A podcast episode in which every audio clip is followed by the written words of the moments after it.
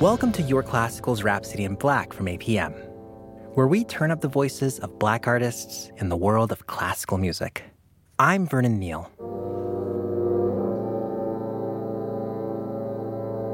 Representation is a vital part of the fight for equity in the arts. If we want to live in a world that's more fair and equitable, we need to make sure that everyone has their chance to shine. That is, if you see someone who looks like you doing something you're interested in, you're more likely to try it too. People of color now make up about 21% of orchestra players nationwide. That's according to a study by the League of American Orchestras in 2023. But the study found that the share of black players barely shifted rising to 2.4% from 1.5%.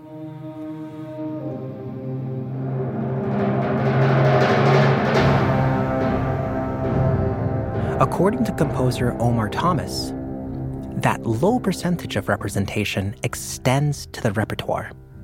Omar said in all his years playing in concert bands, he never got to play music that celebrated black traditions.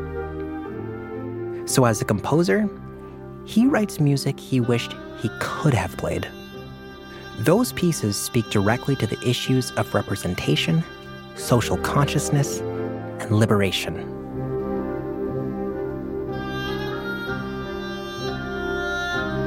Of Our New Day Begun is a piece by Thomas that honors the nine people killed in an act of domestic terrorism in 2015 at Mother Emanuel the Emanuel African Methodist Episcopal Church in Charleston, South Carolina.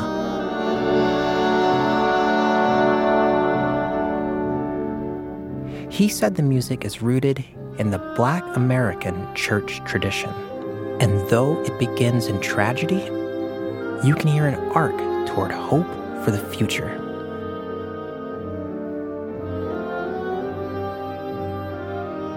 The anchor of the piece is the Black National Anthem Lift Every Voice and Sing. A song that has served as a cry for liberation and affirmation for all Black people. That includes those in the LGBTIQA plus communities. And as an openly gay man, Thomas has written numerous works to tell their stories. He tried to make an It Gets Better video several times for a video contest, but decided his message would be delivered best in musical form. His piece titled We Will Know ends with a movement that rehashes the elation and mania felt nationwide when President Obama became the first sitting president to publicly support same sex marriage.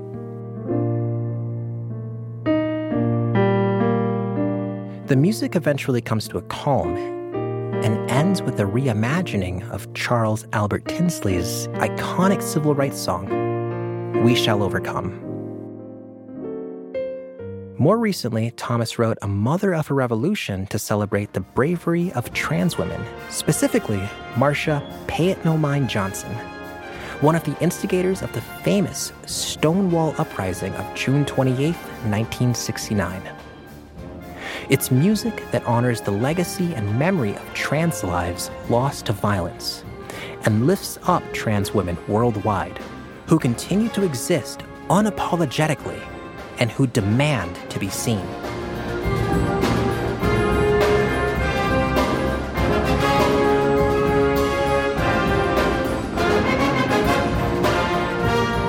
This is Rhapsody in Black from APM, with technical assistance from Michael Osborne and support from Julie Amacher, Elizabeth Iverson, Andrea Blaine, Kevin O'Connor, and Scott Blankenship. You can hear more on yourclassical.org or download episodes wherever you get your podcasts. I'm Vernon Neal.